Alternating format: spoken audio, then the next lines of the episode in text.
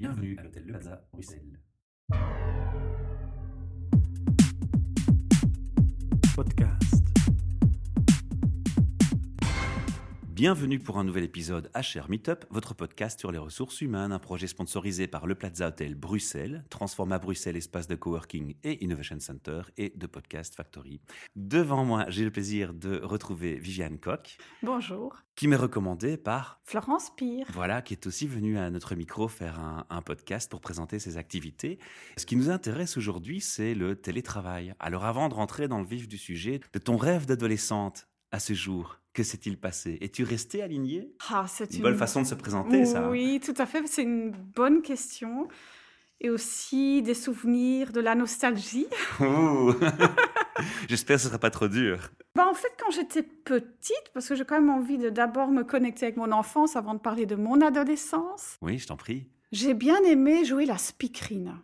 Donc j'avais un téléphone et je m'amusais à jouer comme les speakerines qui faisaient des jeux avec les téléspectateurs. J'ai trouvé ça vraiment euh, très très drôle à faire. En tout cas, aujourd'hui, t'es alignée. Oui, parce qu'en fin de compte, oui, c'est vrai.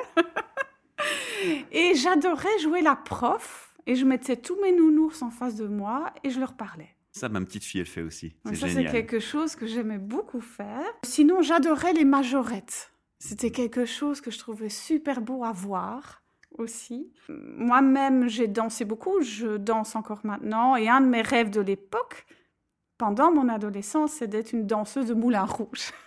Je French ça-. Exactement, j'ai trouvé ça magnifique. Et tout d'un coup, RH Non, je plaisante. Voilà, et sinon, j'adorais jouer dans la nature. J'aimais bien créer des cabanes et j'organisais des petites soirées avec mes amis. Donc, je fédérais plutôt mes, mes amis autour euh, de barbecue, de bonbons et tout ça. Et j'adorais me salir, en fait. Je, je- je rentrais souvent avec plein de boue. euh, donc, voilà, ça, c'était mon plaisir. Et ça t'a amené vers quoi comme étude et comme choix d'études alors? Alors, moi, j'ai choisi les relations publiques car Ah. pa- parce que j'aime beaucoup les contacts. Oui, Il y avait aussi, aussi les langues. Alors au départ, euh, j'étais euh, attirée par l'hôtellerie, mais j'avais peur de m'en lasser sur le long terme. Et donc je voulais choisir en fait une formation large, en fait qui m'ouvre plein plein de portes. Et finalement, pendant mes études, j'ai été une hôtesse sur des événements, et c'est là que j'ai pris le goût pour être event planner pendant plus de 20 ans. Waouh, 20 années. Oui. Et maintenant alors, qu'est-ce qui se passe? Quel est le lien avec les ressources humaines? Ben, le relationnel, parce que pendant les événements que Ah. j'ai faits, ce qui me faisait vibrer, c'est que j'arrivais en fait à rassembler des personnes au- autour de quelque chose de positif. Tu te positionnais en leader, En fait, en tant que fédéreur ou fédérateur, fédérateur, voilà, fédératrice. c'est ça, en fait, euh, réunir des personnes autour de la convivialité pour parler soit de sujets très très sérieux, soit pour faire du team building, mais au moins un but de renforcer en fait le lien Hmm. entre les gens. Donc c'est ça qui me plaisait. Mais à un moment donné, j'avais fait le tour entre des petits groupes de 15 personnes ou des congrès de 2000. Voilà, et il était temps que, que je change, que je fasse un petit virage. Alors ce virage, c'est quoi? C'est lancer ton activité ou c'est travailler pour une société? C'est mon activité, donc Ah. ça, ça me, comment dire, ça Je me lance ma boîte voilà. à un ami à moi. Coucou David Courteau. En fait, c'est sûr que je suis quelqu'un de très indépendante. J'adore Mhm. avoir un esprit d'équipe, mais en même temps, j'aime bien gérer mes projets. Et j'avais envie de jouer avec de la créativité. Donc, j'ai commencé avec des cours du soir en stylisme d'intérieur et de couleurs, juste pour jouer, en fait, pour essayer de compenser. Et puis, après coup, je me suis Je vais te rendu surprendre. compte... hein, Je vais te surprendre. Oui. Mais même là, il y a un lien avec les RH. Ah, Les couleurs. Avec les tests de personnalité, tu vois. Comme color, exactement. Allez, plaisanterie à part, je te laisse continuer. Oui, oui. Et donc, du coup, je me suis rendu compte que ça me faisait euh, beaucoup plaisir de réfléchir à l'environnement de vie Et du travail, forcément. et du travail. Ouais. Parce qu'après, moi, j'ai commencé à passer en mi-temps pour libérer justement des heures pour réfléchir à ce que je voulais faire. Et en faisant du télétravail, j'ai commencé à aménager mon bureau, à le changer dans tous les coins de la pièce. Ah, on y est. C'est l'expérience, en fait, qui t'a fait faire l'étincelle. Il y a un besoin, je vais l'identifier et je vais y répondre. Exactement, parce que je me suis dit, je dois certainement pas être la seule à réfléchir comment travailler de chez moi en ayant une harmonie esthétique avec mon intérieur, avoir la motivation seule et avoir de la fonctionnalité. Alors donc, tu étais consciencieuse, tu organisais ton espace de travail et là, tu t'es dit, il y a un besoin que j'identifie. C'était quoi le besoin identifié C'était une difficulté pour toi d'organiser le télétravail chez toi à la maison? Mais j'étais très surprise que c'était pas si simple. Je pensais, waouh. Tu es perfectionniste ou, Eh ou c'est ben, en général? fait, Qu'est-ce que tu en penses? C'est une bonne question parce que depuis que je suis à mon compte, je suis perfectionniste. C'est quelque chose que je découvre chez moi, en même temps qui me procure beaucoup de plaisir, mais pas mal de stress aussi. Donc c'est aussi euh, quelque chose que j'apprends, l'imperfection depuis que je suis à mon compte. Parce que c'est humain, on est dans l'humain et on, on a beau se mettre la barre haut, même... Enfin, je veux dire, on ne plaira pas aller à tous. Il faut que ça convienne, on va dire, on va dire pour 75%. Alors pardonne-moi, moi je suis quelqu'un parfois aussi un peu très terre à terre et je reviens sur l'idée principale. Donc, tu identifies le besoin, organiser son téléworking, son home working. Oui. Et tu te dis, je vais en faire un business. C'est ça la démarche Directement? Non, parce que je me suis Parce qu'il y a intéressée. plus quand même, Il il y a a- beaucoup plus oui. que ça. Au départ, je dirais qu'est-ce que l'impact de la psychologie de l'espace? Parce que finalement, dans l'inconscient, Ah il y a oui, et le lien de avec l'architecte d'intérieur, enfin la décoratrice, a, a joué son rôle aussi, j'imagine. Oui, parce qu'en fait, la décoration intérieure, on va dire que ça a été ma piste de départ. Mais quand on a commencé à me parler de designer, c'est pas du tout ça qui me faisait vibrer, mais de savoir quand je rentre dans une pièce, pourquoi je m'y sens bien ou pourquoi je m'y sens pas bien et puis j'ai envie de partir. Moi-même, comme toi, j'ai eu plein de jobs et j'ai connu beaucoup de différents lieux de travail qui étaient inspirants, d'autres pas du tout. J'ai eu deux jobs où j'avais la porte dans le dos. Tout ça, ça a de l'influence sur son bien-être, sur sa bonne humeur, sur sa performance, Et donc ses relations avec les collègues aussi. bien sûr. Mhm. Et donc, du coup, toute cette psychologie qui se passe autour de soi a un impact sur notre psychologie. Et c'est comme ça qu'en fait, j'ai réfléchi à pouvoir aménager des bureaux, mais sur un concept psychologique et sur les cinq sens. Ok.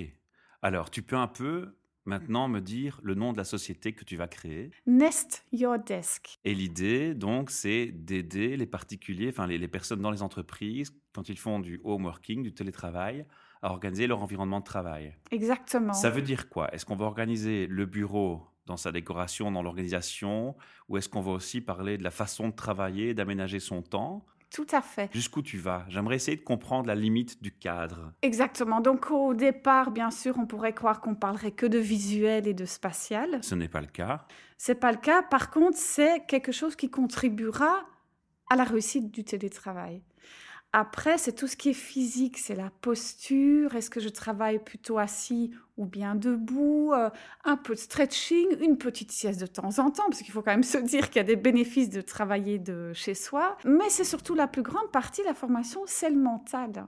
Et de se dire, tiens, qu'est-ce que moi je peux mettre en place en sachant qui je suis, de quel rituel j'ai besoin pour commencer ma journée. Tout en tenant compte aussi des tâches à effectuer et de la gestion des tâches à faire. Exactement. Effectivement, donc il y a une partie de gestion, on va dire, ben, du temps et des dossiers. C'est gérer aussi l'hyperconnectivité, parce que quand on est chez soi, on se sent seul, donc on est peut-être plus encore euh, sur les médias sociaux ou réactif sur les mails. Et là, parfois, ça peut aussi un peu euh, freiner au niveau de la productivité. Alors, on est hyper connecté et hyper actif parce qu'on a tous les outils pour le faire, Oui, mais on est complètement déconnecté de ses collègues. On les voit plus quand on travaille 8 heures dans son bureau, on est seul, à moins de faire venir un collègue chez soi à la maison si on peut. oui. Mais moi, moi la première fois que j'ai fait du, du home working, c'était un avantage parce que j'étais plus concentré, j'étais pas interrompu tout le temps, j'étais plus productif sur la quantité de travail. Parce que forcément, Oui. ça joue dans ce sens. Par contre, c'était complètement une déconnexion complète avec l'équipe et ça fait un- une grosse différence. Il y a des collègues à moi qui n'aiment pas, il y a des collègues qui travaillent dans une autre société qui m'ont dit Moi, je veux surtout pas. oui. J'ai besoin de voir mes collègues, j'ai besoin d'avoir des contacts, j'ai besoin de C'est une voir. réalité. J'ai besoin de ma pause euh, café avec mes collègues, j'ai besoin de mon lunch avec mes collègues. Oui. C'est une des problématiques que tu as identifiées? Oui, oui, oui. Et d'ailleurs, moi, je soutiens les entreprises qui limitent le nombre de jours de, de télétravail. Moi, je pense pas que c'est une bonne solution non plus. Par contre, je pense qu'il faut laisser le choix au profil et les gens Oui. vont. Ça se construit et c'est pour ça qu'on fait des projets pilotes en entreprise pour le télétravail et de faire ça de manière qui est progressive Mhm. et de s'y habituer et de les coacher et de donner justement les formations aussi et de se rendre compte que voilà, oui, la solitude en télétravail, c'est une réalité, mais on peut apprendre par des astuces, virtuelles ou pas, d'essayer dans son agenda, parce qu'à ce moment-là, c'est vraiment une des astuces, c'est de mettre dans son agenda notre vie sociale. Parce que si on, pense faire de l'improvisation entre deux projets à faire, ça ne va pas se faire. Alors moi, ce que je te propose de faire, hein, c'est, on va faire un exercice tous les deux. Oui. On va essayer de lister les inconvénients et les avantages du home working. Qu'est-ce que tu as décelé comme situation à laquelle il faut apporter une réponse? Tu as déjà cité l'environnement visuel. Oui. On a cité l'hyperconnectivité ou le manque d'accroche avec les collègues. Oui. Qu'est-ce que tu as identifié d'autres comme problématiques La gestion de sa vie privée. Comment est-ce que je vais communiquer avec mon entourage Que j'ai besoin de calme, que j'ai besoin d'avoir un certain espace, que j'ai besoin d'avoir un certain type de rangement, qu'on ne vient pas, on va dire, squatter les lieux comme ça. Mmh. d'avoir un dialogue, mais aussi de leur demander d'aider le télétravailleur à sortir de ses heures de travail aussi car c'est bien connu quand on travaille de chez soi, malgré qu'effectivement il y a une minorité qui va peut-être profiter de procrastiner peut-être trop longtemps, mais en général on fait beaucoup trop d'heures. Moi j'étais témoin d'une situation où tu as des, gens dans le service IT qui ont des services de garde et ils sont appelables la nuit, et puis tu as un incident qui se passe et forcément on appelle ces gens la nuit, puis tu as les, boss, les big boss et tout le monde débarque, et puis tu as, forcément la personne qui se connecte et qui travaille chez lui, puis par malheur, bah, il a un petit enfant en bas âge, il se réveille la nuit, il crie, il hurle. Et alors tu es en conf call avec euh, six ingénieurs, deux techniciens, euh, un gars sur le terrain, dans la même salle qu'un big boss. Mais le gars, il sait pas faire autrement. Il peut pas en plein hiver sortir, aller travailler dehors. Tu vois ce que je veux dire? Et alors moi, ce qui m'a choqué, par contre, c'est une des personnes dans la salle a dit, mais il y a pas moyen d'être un peu plus professionnel. Et dans ma tête, je me dis, mais quoi?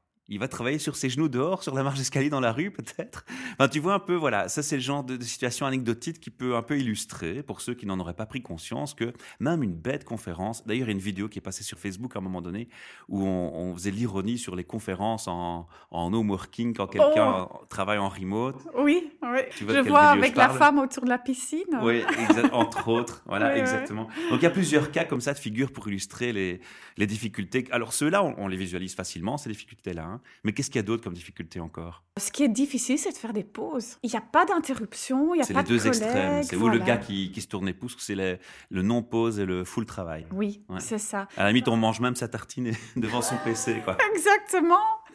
Et euh, il y en a qui resteraient même encore en pantoufles et en pyjama, chose que je ne préconise pas de faire. Parce que même si on est physiquement, on va dire, invisible, au niveau de son énergie, ça a de l'influence, ça c'est sûr. Et ceux qui, par exemple, devraient faire la prospection, aller en pyjama, moi personnellement, quand j'appelle, j'ai toujours mes chaussures. Alors, est-ce qu'il y a d'autres problématiques importantes que tu voulais identifier, sur lesquelles tu peux répondre? Là, j'essaie de cibler les besoins auxquels tu vas répondre avec ton activité. Hein. Oui, oui. Le fait de créer son territoire, car en général, on n'a pas le luxe d'avoir une pièce à part même si soi-disant on a convenu ça avec son employeur, qui lui de toute façon va pas le vérifier sur base de photos parce qu'il y a le respect de la vie privée. Oui, et puis on va pas déménager pour un home working quoi. Bien sûr. et donc du, coup le fait de faire du zoning, donc d'avoir une petite zone de travail par exemple dans le living, comment je fais pour délimiter physiquement, visuellement, symboliquement un espace où j'ai besoin qu'on n'enfreint pas? Qu'est-ce que tu vas apporter? D'abord, est-ce que tu vas aller voir l'entreprise? Est-ce que ça va être ton point d'approche ou est-ce que tu vas plutôt contacter les individus? Non, je contacte les entreprises. Parce que ça aurait pu être du personnel coaching. Hein en tout cas, dans un premier temps, c'est avec les entreprises que j'ai envie de débattre. C'est un débat. Le nouveau monde du travail, c'est rempli de nuances. Donc, on va pas pouvoir venir avec une recette plic-ploc comme ça. C'est comme ça qu'il faut que ça se passe. Ce qui m'intéresse, c'est de philosopher avec l'entreprise, enfin de réfléchir ensemble. Et en fait, il y a trois étapes que je mets en place. Alors raconte. La première, c'est d'aider le management et les ressources humaines à avoir le bon état d'esprit pour passer en télétravail ou pour implémenter de toute façon le nouveau monde du travail. Si on va par exemple mettre du télétravail en place avec plein de systèmes de contrôle, c'est qu'on n'est pas prêt. Et on peut réfléchir par des workshops à déprogrammer certaines croyances qui nous limitent à passer à l'acte. La deuxième étape, c'est une fois qu'on est convaincu, c'est d'aider les ressources humaines à implémenter avec une équipe qui aura comme projet le télétravail pour mettre en place un projet pilote et les accompagner, on va dire, dans les grandes lignes, dans tout ce qui est juridique, technique, au niveau de l'opérationnel. Là, j'ai une question. Est-ce qu'il faut se tracasser des attentes de chacun? Je donne un exemple. J'ai entendu, je ne cite pas non plus la société, mais je l'ai entendu, mhm. une personne qui me disait Ah, moi, je ne ferai pas de télétravail, ou alors il faut qu'on me paye mon électricité, mon bureau et ma chaise. Parce que j'estime que mon employeur fait une économie sur ces aspects-là. Je dois être récompensé ou rémunéré par rapport à cet aspect-là que moi, je dois investir pour mon entreprise. J'avoue que c'est tiré par les cheveux, j'avoue que c'est d'aller chercher loin, mais ça existe. Oui, mais moi je C'est ce genre de réflexion qu'il faut prendre en compte aussi Exactement, parce qu'au niveau symbolique, déjà, c'est important d'indemniser ces personnes. On va te répondre qu'ils ont l'avantage de ne pas faire le déplacement, de ne pas être dans le stress des fils pour aller au boulot. Et Dieu sait qu'à Bruxelles, ça a de la pertinence. On va te dire que c'est un, un, confort, qu'on a plus de vie privée parce qu'on est plus vite chez soi, donc c'est déjà récompensé. Oui, je ne partage pas ce point de vue. Au niveau symbolique, il faut se rendre compte que le télétravailleur va quand même envahir l'espace privé aussi de sa famille avec une partie de son travail. Fait référence au petit bébé qui pleure la nuit. Oui. Et aussi, il a été révélé dans des enquêtes d'entreprises qui ont effectivement pas fait d'indemnisation parce que justement ils ont justement mis en, en, en avant ces arguments-là que tu viens de donner, que sur le long terme il va y avoir de la frustration et les gens vont commencer à prendre la calculette. Et il va y avoir des abus de comportement. Oui, dans les deux sens. Tu as aussi des gens, bah, moi je connais aussi des entreprises qui disent on fait du téléworking, home working, c'est autorisé X fois par semaine, mais qu'on ne te surprenne pas à aller conduire ton enfant à l'école ou à aller chercher. Parce que c'est des heures de bureau et tu dois être connecté. Ça aussi, à nouveau, c'est une extrême c'est pas une extrême? C'est extrême parce que c'est une attitude de peur. C'est tout simplement Donc c'est qu'on n'est pas prêt. C'est qu'on n'est pas encore tout à fait prêt. Alors je t'ai beaucoup interrompu, mais on était donc à l'accompagnement des RH Exactement, et des managers. Voilà. Et c'est le, le, deuxième point. Exactement. Donc, je vais les accompagner à réfléchir qu'est-ce que eux ont besoin pour implémenter le télétravail, pour que ça fonctionne sur le long terme. Parce que éprouver un échec en télétravail, tant pour le télétravailleur qui doit revenir sur site que pour l'équipe, c'est quelque chose de pénible à vivre. Et donc, il y a moyen de mettre des choses en place. Le nouveau monde du travail est magnifique, mais on a encore besoin d'un d'acquérir des nouveaux comportements, des nouveaux modes de pensée. Est-ce qu'il ne faut pas à un moment donné quand même fixer certaines règles? Parce que je connais des cas de figure où la personne propose un meeting et puis la personne qui est invitée, bah, parce qu'elle est en, en, téléworking le mercredi par exemple, va systématiquement refuser le meeting et se dire bah, je ne vais pas me déplacer exprès pour un meeting. C'est pour ça que justement qu'il y a besoin de mettre des formations en place pour que les collègues sur site et le télétravailleur ont mis des règles en place pour mmh. travailler et de se dire, voilà, en tant que télétravailleur, s'il y a des réunions importantes, même si ça tombe malheureusement sur un jour de télétravail, il y a l'obligation de revenir sur le site. Et, et, alors, à ce moment-là, de réfléchir à une flexibilité de l'autre sens, voilà. repermettre un autre jour. Mais ça ne doit pas être aller à un refuge pour le télétravailleur en se frottant les mains. Ben, super, mais c'est aussi ça le danger de dire voilà, on va faire un règlement qui dit on fait du home working, mais limité. Parce que par exemple, si tu dis bah, tu as le droit à deux jours de home working par semaine, parce qu'il y aura un meeting, tu vas annuler un jour, la personne voudra un autre jour, mais ça tombe avec un autre meeting, et puis finalement, il n'a pas ces deux jours promis, bon, il est frustré, ça génère une frustration, donc un problème. Et c'est pour ça que le juridique est très important de faire un avenant au contrat et de bien préciser que c'est réversible. Ah, et la réversibilité des deux parties est très très importante. Pour qu'ils sachent que c'est pas un acquis, que c'est pas non plus une récompense ou un cadeau, que ça fait partie de l'organisation, mais il faudrait surtout pas qu'un télétravailleur freine la productivité de l'entreprise par des attitudes euh, On est bien laxistes. On est bien d'accord. Alors, donc ça, tu as, cité les deux premiers points. Et le troisième, le troisième axe Et le troisième, alors là, on passe vraiment à la formation pour le télétravailleur. Et donc là, c'est avec les individus. Ça, c'est vraiment avec euh, les personnes. Et là, c'est en fait trois modules. L'un va parler du visuel, du spatial. L'autre, c'est tout ce qui est physique. Et puis, le dernier module, ben, le plus important, c'est le mental. Après, il y a aussi, ça c'est un projet de, proposer des formations pour aider les managers euh, de gérer tout sur la distance. Parce que ça aussi, malgré qu'on a tous les outils de collaboration IT, voilà, c'est de se, à distance. Voilà, et de switcher dans sa tête qu'on est avec une équipe en pleine confiance et que c'est les résultats qui comptent et le bien-être et le plaisir aussi, mais plus sur le contrôle sur, la, sur le soi-disant présentéisme. Hein. oui, je vois mon équipe travailler je gère mon équipe. C'est 8 heures de log par jour, 8h36 ou 32 ou peu importe, voilà. Mais on compte jamais le nombre de pauses que les gens font, par exemple, pour fumer. Ben, si on devrait essayer de muniter ça sur un mois. Mais c'est normal aussi, il faut donner, on va dire, un management aéré.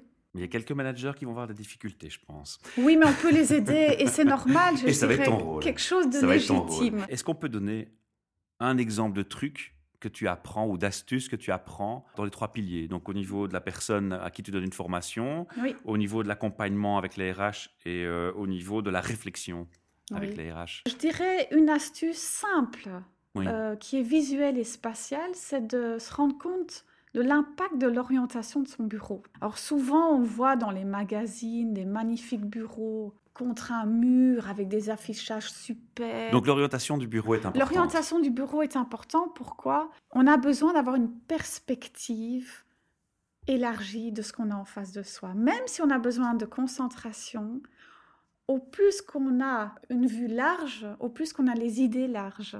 Alors maintenant, au niveau du, management, qu'est-ce que tu pourrais donner comme, exemple d'intervention? Alors là, j'aurais plutôt envie de jouer à des quiz avec des sous-groupes et de manière même anonyme, parce qu'on n'ose pas trop dire les craintes et les peurs que l'on a, parce que là aussi, il y a les égaux aussi qui jouent. Hein. Moi, je veux être le manager et je veux avoir le contrôle. Ça, c'est incompatible avec l'esprit agile et l'esprit qu'on veut mettre en place avec le NWOW. Donc, quelque part, ça devrait s'effacer, ça devrait plus être présent. Ou alors, il y a un paradoxe. Moi, j'aurais presque envie de les proposer parce que ça, c'est aussi dans un de mes projets, c'est de faire du cross-training entre dirigeants d'entreprise. En disant, voilà, mmh. A a déjà de l'expérience dans le nouveau monde du travail et il invite un dirigeant qui est en on va dire en gestation, et qui va, euh, pendant une journée, l'accompagner juste pour observer. Et que ce manager-là va pouvoir vraiment dire, écoute, ne t'inquiète pas, lâche prise et tu auras du résultat. Et au niveau de la réflexion RH Je dirais surtout, la, la, première chose, c'est de savoir si eux ont déjà fait du télétravail, d'expérimenter eux-mêmes déjà. Hmm. Pour et une prise de conscience, peut-être. Pour une prise de conscience, parce que ça va être difficile pour eux de promouvoir ça s'ils n'ont pas vécu là aussi, c'est de vérifier comment ils définissent le télétravail. Est-ce que c'est exclusif pour certaines personnes au niveau de la hiérarchie? Est-ce que c'est un peu une récompense? Parce Encore une autre problématique, ça. Voilà. C'est complexe, en fait, ce sujet. Je crois qu'il faudrait deux podcasts pour en débattre. Oui, c'est vrai. C'est vrai parce que c'est ça qui est gay, on peut nuancer. Quand, quand tu lances ton activité? Elle est déjà lancée. Le site web va sortir fin de ce mois-ci. On est dans un pays trilingue, français, néerlandais, allemand. Et l'anglais est l'usage international en entreprise. Mais malgré tout, pour ce genre de choses, je crois qu'il faut parler de la langue natale de la personne. Est-ce que tu agis dans tout le pays? Tu es disponible pour tout le pays Ou est-ce que tu te fais accompagner quand c'est la partie flamande, par exemple? Je fais tout le pays. Et comme je suis euh, hollandaise, ça me facilite pour la Flandre. Mais je suis née dans la province de Luxembourg. ça, c'est un avantage, mais nuit, quoi. Donc, parfait donc trilingue. donc, le wallon. Et puis l'anglais. Et puis puis euh, aussi en allemand. Avant de, de, me lancer à mon compte, je n'imaginais pas à quel, à quel point c'était Ça pourrait être utile et pertinent. Exactement. Alors je suis aussi en contact et en réseautage avec Paris et Lille, parce qu'en France, ils sont aussi fort actifs avec le télétravail. Alors aussi aux Pays-Bas, parce que là, ils sont déjà beaucoup plus loin que nous et en Allemagne aussi. Donc moi, je crois vraiment que l'Europe centrale, voilà, on y est. Donc l'année prochaine, tu as 30 employés. Mais bien sûr, voilà. Minimum. Mais c'est vrai que je suis à la recherche de collègues qui, qui, vont vouloir faire la même chose que moi. Tes ambassadeurs et ambassadrices, et collaborateurs, d'accord.